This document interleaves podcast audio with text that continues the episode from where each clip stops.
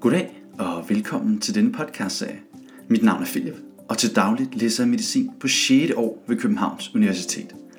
I denne podcastserie vil jeg gå i dybden med forskellige emner relateret til pensum på medicinstudiet.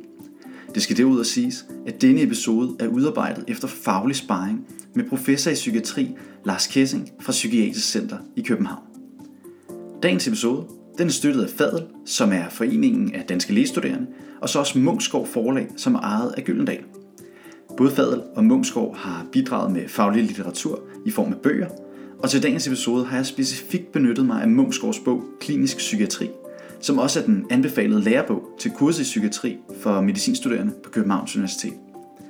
I denne episode der skal vi tale om obsessiv kompulsiv tilstand, også kaldet OCD, som er karakteriseret ved tilbagevendende tvangstanker og tvangshandlinger.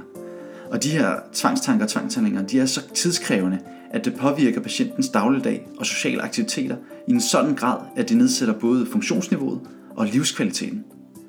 Jeg vil tale lidt omkring forekomsten, symptomer, diagnostiske kriterier, udredning samt behandlingen af OCD.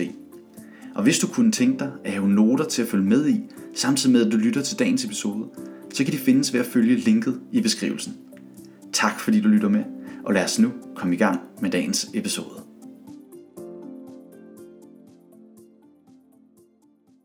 Obsessiv kompulsiv tilstand, også kaldet OCD, består som de to ord beskriver det af henholdsvis obsessioner, som er tvangstanker, og kompulsioner, som er tvangshandlinger.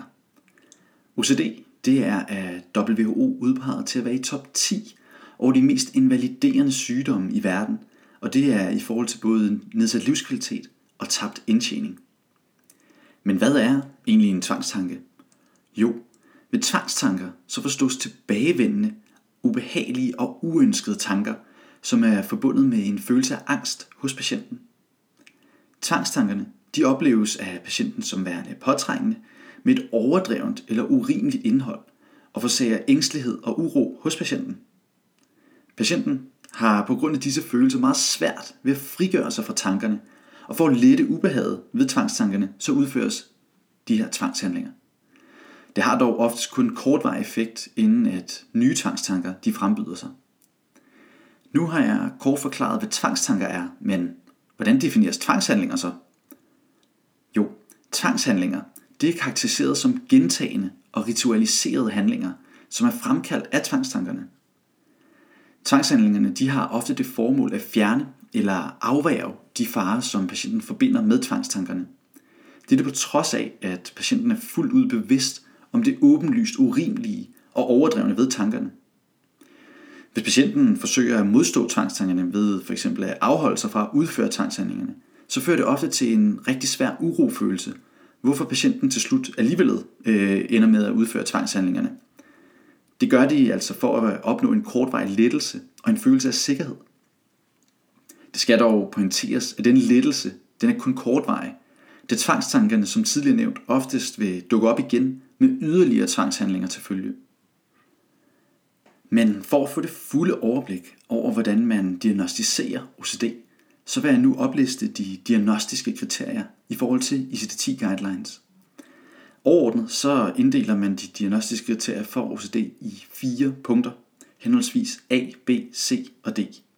Og under punkt A, der siger man, at øh, gennem mindst to uger, så skal patienten have haft et, enten obsessioner, som var de her tvangstanker, eller to kompulsioner, som var tvangshandlingerne. Under punkt B, så er det et vigtigt, at tankerne erkendes som egne tanker eller tilkøndelser, det vil sige, at de ikke er påført udefra. Så det to, tankerne de er tilbagevendende og ubehagelige, og erkendes som overdrevne eller urimelige. Så det tre, tankerne de søges afvist eller modstået. Og så fire, de, øh, der er en oplevelse af, at tvangstanker eller udførelsen af tvangshandlingerne ikke i sig selv er lystbetonet. Så under punkt C, så er det vigtigt, at øh, de her symptomer de medfører lidelse, eller de interfererer med dagligdagsfunktionerne hos patienten. Og så under punkt D, så er det vigtigt, at øh, de her symptomer selvfølgelig ikke som følge af hverken psykotisk eller affektiv psykisk lidelse. Men hvordan er det så med forekomsten af OCD? Det er sådan, at livstidsprævalensen for OCD den er 1,6% hos voksne, hvilket betyder, hvor mange i befolkningen, der får sygdommen i løbet af livet. OCD det debuterer også ofte i barnealderen, hvor ofte drenge udvikler OCD tidligere end piger. Dette det udligner sig dog i teenageårene, og OCD er derfor lige hyppigt blandt både mænd og kvinder. Lette symptomer det finder man hos mellem 14 til 29 procent af befolkningen, hvilket betyder, at mange mennesker faktisk har disse symptomer i perioder. Det er også sådan, at mange patienter de skammer sig over denne her tvangslidelse, hvorfor de er længe om at opsøge hjælp. Det er faktisk sådan, at i nogle undersøgelser, så det viser sig at være op til 17 år efter symptomdebut, at patienterne de opsøger læge, hvorfor at OCD er en meget underdiagnostiseret lidelse. Men hvad forårsager så udviklingen af OCD? Det er sådan, at årsagsforholdene de er komplicerede. Men man mener, at der er en betydelig arvelighed og biologisk komponent, samt at psykologiske faktorer som stress også spiller en væsentlig rolle. Forskere de har også fundet ud af, at øh, bestemte infektioner, som f.eks. streptokokker, i barnealderen kan udløse OCD. Jeg vil forsøge at forklare nærmere omkring dette lidt øh, senere i episoden. Men generelt så mener flere forskere, at der er mange neurobiologiske årsager til udviklingen af OCD. De har nemlig i flere studier fundet strukturelle ændringer af hjernen hos OCD-patienter. Og det har de gjort ved hjælp af MR-scanninger af patienternes hjerner. I de her MR-scanninger, der er de påvirket områder i hjernen blandt andet et øh, reduceret volumen af det, der hedder corpus striatum, samt et øget volumen af den præfrontale cortex og thalamus. Nu har jeg forsøgt at beskrive lidt, øh, hvad der forårsager OCD. Og som lytter, så tænker du nok, jamen hvad er eksempler på de her tvangstanker og tvangshandlinger? Og det vil jeg nu forsøge at øh, komme med en kort opdigtet historie, som forsøger at opliste nogle af de hyppigste af slagsen. Et eksempel, det kunne være en mand, der har så stor frygt for at have glemt for at slukke for kogepladen i sin lejlighed, at han har skabt et tidskrævende ritual, hvor han tjekker samtlige indstillinger flere gange, inden han kan tage hjemmefra. På samme tid, så er han også sygeligt optaget af, at hans hænder de skal være konstant rene, hvorfor han bliver nødsaget til at vaske hænder grundigt flere gange i timen. Dette det har medført, at han nu har udviklet håndeksem.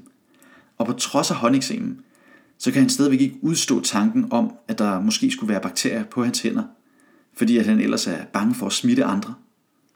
Samlet set, så kan det tage op til en time for manden at komme hjemmefra på grund af de her gentagelsesritualer, han har fået opbygget. Manden han er dog godt klar over, at hans adfærd den er irrationel, men han kan simpelthen ikke lade være, fordi tvangshandlingerne de medfører en beroligende effekt hos ham. Det skal understreges, at øh, det eksempel, jeg netop er kommet med, det er overtænkt. Og for at illustrere de hyppigste tvangstanker og tvangshandlinger, har jeg lavet den her øh, case for jer. Det skal da også pointeres, at eksemplet det indeholder bekymringer og tanker, som almindelige mennesker også kan opleve i dagligdagen. Men at det der først er tale om sygdom, når tankerne og handlingerne de er så tidskrævende, at det nedsætter både funktionsniveauet og livskvaliteten i en væsentlig grad. Hvis vi lige går kort tilbage til casen, så i det nævnte eksempel, så så vi både øh, tvivl, og det var hos patienten i form af et tvivl om, at han havde slukket for gassen på komfuret, hvilket havde medført langvarige gentagelsesritualer for at skabe kontrol. Vi så også et eksempel på frygten for bakterier, som i dette tilfælde havde medført vasketvang hos patienten. Udover det, så kan det også nævnes, at andre patienter de kan være sygeligt optaget af det, der hedder tælletvang, hvor patienten for eksempel ikke kan gå ud af døren uden at have talt til 10. Det kan også være, at patienten synes, at tingene de skal ligge i en bestemt og symmetrisk orden, øh, før at alting det fungerer. Nu har jeg kommet med eksempler på hyppige tvangstanker og tvangshandlinger. Men som læge, så er det også meget vigtigt at kunne kende forskel på tvangstanker og vrangforestillinger, da patienten ellers vil kunne blive diagnostiseret med to meget forskellige diagnoser.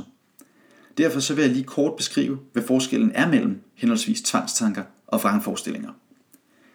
Det er vigtigt, at en patient med tvangstanker kan erkende, at indholdet af tankerne er uønsket, urealistiske og i modstrid med personens egne holdninger og følelser.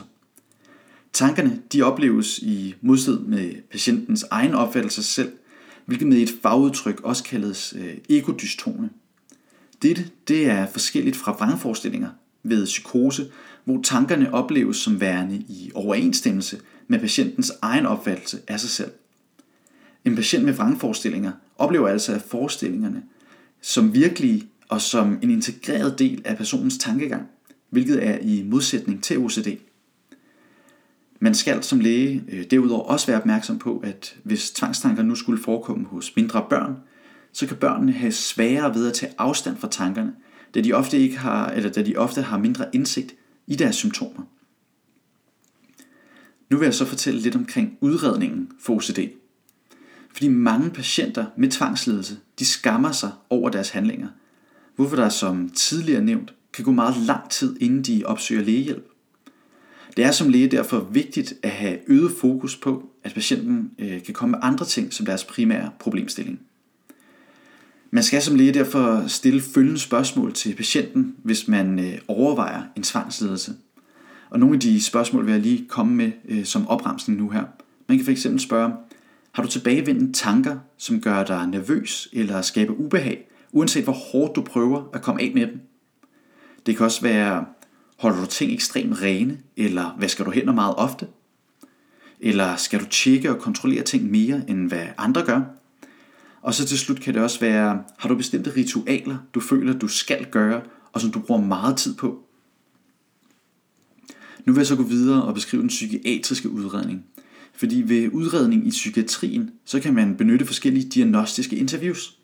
Man kan fx starte med et øh, bredt diagnostisk interview som SADS, som står for Schedule øh, for Affective Disorders and Schizophrenia. Derefter så kan man gå videre med et øh, mere specifikt interview som Children Yale Brown Obsessive Compulsive Scale, som øh, er med til at vurdere sværhedsgraden af de obsessive og kompulsive symptomer. Nu har jeg fortalt lidt om den psykiatriske udredning, og i hvilke diagnostiske interviews man kan bruge. Men det er også vigtigt at overveje somatiske årsager til lidelsen, hvorfor jeg nu vil gennemgå den somatiske udredning. Det er for eksempel vigtigt, at ved mistanke om, at sygdommen kan skyldes en organisk årsag, så kan man starte med en CT eller en MR-scanning af hjernen. Altså de kan være, de her billeddiagnostiske modaliteter, de kan være meget relevante. Derudover så, ligesom tidligere nævnt i episoden, så kan infektioner med beta-hemolytiske streptokokker være noget, man kan udelukke. Det er altså ved udredningen af patienter for OCD relevant at spørge ind til de her infektioner, fordi de i sjældne tilfælde kan udvikle hurtigt indsættende OCD-tilstanden ved lige præcis denne type infektion. Sammenhængen mellem infektionen og udviklingen af OCD, den menes at skyldes en autoimmun reaktion, hvor immunsystemet danner antistoffer mod øh, basalganglierne, det er en del af den grå substans i hjernen, som følge af den her infektion. Påvirkningen af basalganglierne, den medfører dernæst øh, de neuropsykiatriske symptomer. Det er dog vigtigt at pointere, at øh, dette kun er en hypotese, som endnu ikke er 100% bekræftet. Men hvilke andre sygdomme skal man så have i sine overvejelser, når man som læge behandler en patient med OCD? I forhold til forskellige differentialdiagnoser, så skal man blandt andet overveje psykose. Øhm, og her så er det tankerne hos OCD-patienten, de kan minde om vrangforestillinger. Men OCD-patienten kan oftest erkende, at det er deres egne tanker, og at de er urimelige. I modsætning så opleves øh, påfaldende tanker og handlinger hos den psykotiske patient som helt normale, således at tilstanden må opfattes som psykotisk. Derudover så skal man også overveje angst, og ved angsttilstanden så har patienterne også tendens til bekymring, men bekymringerne er ofte mere diffuse end ved OCD. Så skal man også overveje depression, og her der er tankerne hos patienterne med depression, de vil ofte omhandle et mere depressivt tema, som f.eks. skyld. Hvordan behandles patienter med OCD så? Generelt så opdeler man behandlingen i henholdsvis en farmakologisk og en non-farmakologisk del. Og generelt så kan det siges, at der er gode behandlingsmuligheder ved lette tilfælde af OCD, hvor man overvejende benytter sig af den non-farmakologiske behandling, som består af psykoedukation og kognitiv adfærdsterapi. For at beskrive den non-farmakologiske del lidt nærmere, så er der det her psykoedukation, som indebærer grundig information om tilstanden til patienten – og det er både til, ja, til patienten og så i de øvrige i patientens netværk. Og så er der også den kognitive adfærdsterapi, og det kan være enten individuelt eller familiebaseret. I forhold til den farmakologiske del af behandlingen, så er det ja, ved sværere tilfælde, at man benytter den medicinske behandling. Her der er første øh, trinspræparatet, det er SSRI-præparater, som for eksempel Satralin. Når man vælger at benytte sertralin, så er det vigtigt, at man starter behandlingen med den laveste dosis og med efterfølgende optrapning. Det er også sådan, at den effektive dosis, den vil ofte være højere ved behandling af OCD i forhold til ved depression og angst. Derudover så vil der ofte også gå længere tid, inden effekten af SSRI, eh, SSRI-præparatet indtræder øh, ved OCD i forhold til de andre øh, førnævnte lidelser. Det er også vigtigt, at man skal informere patienten og pårørende om en øget risiko for henholdsvis selvmordstanker og handlinger øh, i starten af SSRI-behandlingen, hvilket specielt ses blandt børn og unge. Men hvordan er prognosen så for patienter med OCD? I de fleste tilfælde kan patienten få god bedring med den korrekte behandling. Et studie det har vist, at 46% af voksne med OCD de havde et episodisk forløb, mens 54% havde et mere kronisk forløb. Hvis patienten har enten en depression eller en personlighedsforstyrrelse, så kan det også gøre sværere at behandle lidelsen, hvorfor det kan tage længere tid, og den kan være mere resistent i forhold til behandlingen.